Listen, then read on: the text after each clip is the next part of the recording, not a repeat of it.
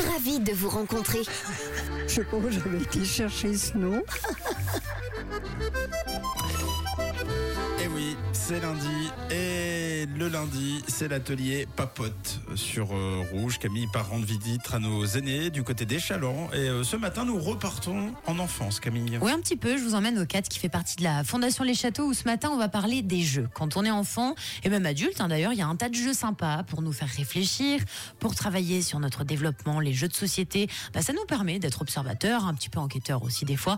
Et puis ça stimule la mémoire. Alors j'ai demandé à Claude et à Jean-Marc de se souvenir de leur jeu de société préféré, celui où ils ont passé des heures, voire même des journées à y jouer. Alors Jean-Marc, c'était quoi votre jeu préféré? Ah ben, le charret. Et puis après, ben, une fois que j'ai un peu évolué euh, avec l'âge, on jouait au yas. Expliquez-nous, c'est quoi le charret, Jean-Marc? C'est des, des petites rondelles comme ça, et puis on doit les déplacer.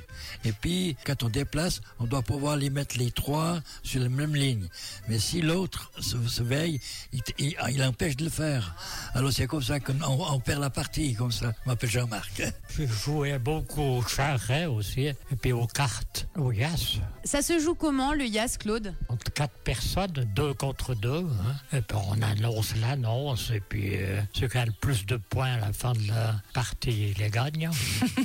Bon, ok, alors on a le Yas qui se joue à 4 et le charret. Donc, si j'ai bien compris, le charret, c'est des petits jetons qu'on doit déplacer et faire en sorte d'aligner pour gagner. Alors là, il y a quand même du niveau. Claude et Jean-Marc, je n'aimerais pas du tout faire une partie avec vous, parce que je suis sûre de perdre. Ah oui, On sent qu'il y a de l'entraînement. c'est clair. Ils connaissent les règles par cœur. Alors, vous, Janine, il y a un jeu auquel vous avez joué et rejoué pendant une bonne partie de votre vie? Alors, euh, quand on était vraiment, euh, j'étais jeune mariée, pas encore d'enfant, on jouait avec euh, d'autres couples, un autre couple. On jouait au Monopoly. C'était incroyable. On achetait des villes, on achetait des. Ouais, c'était vraiment un jeu très prenant. Et puis, euh, on finissait jamais. Oui, le Monopoly, c'est clair que c'est addictif. Hein, Janine, elle achetait tout. C'était son truc d'acheter le plus de choses. D'ailleurs, dans le Monopoly Vaud, vous pouvez essayer d'acheter euh, la radio rouge, hein, si ça vous dit, Janine. C'est vrai. Mais c'est super long. le Oh là Mais là. En plus, c'est long pour euh, celui ou celle qui a perdu dès le départ. Euh, Enfin, c'est-à-dire qu'à la fin, il n'en reste que deux, et puis ça dure trois heures à deux. Et c'est t'en vrai. as- T'en as dix qui attendent dans le salon. Tu fais une sieste en attendant. Vous, les gars, vrai. vous avez un jeu préféré Jeu de société? Oh, On en parlait tout à l'heure. Moi, Catan, j'adore. Je suis complètement fan. hein. Un, jeu d'exploration et d'exploitation.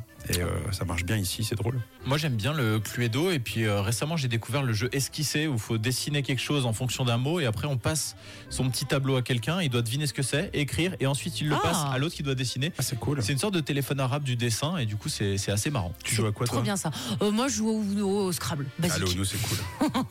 Un grand merci pour vos souvenirs. Oui, c'est très efficace. Vous aussi, vos jeux sont efficaces. C'est promis. On se fera une partie géante de charret. Un bon lundi et on se retrouve la semaine pro.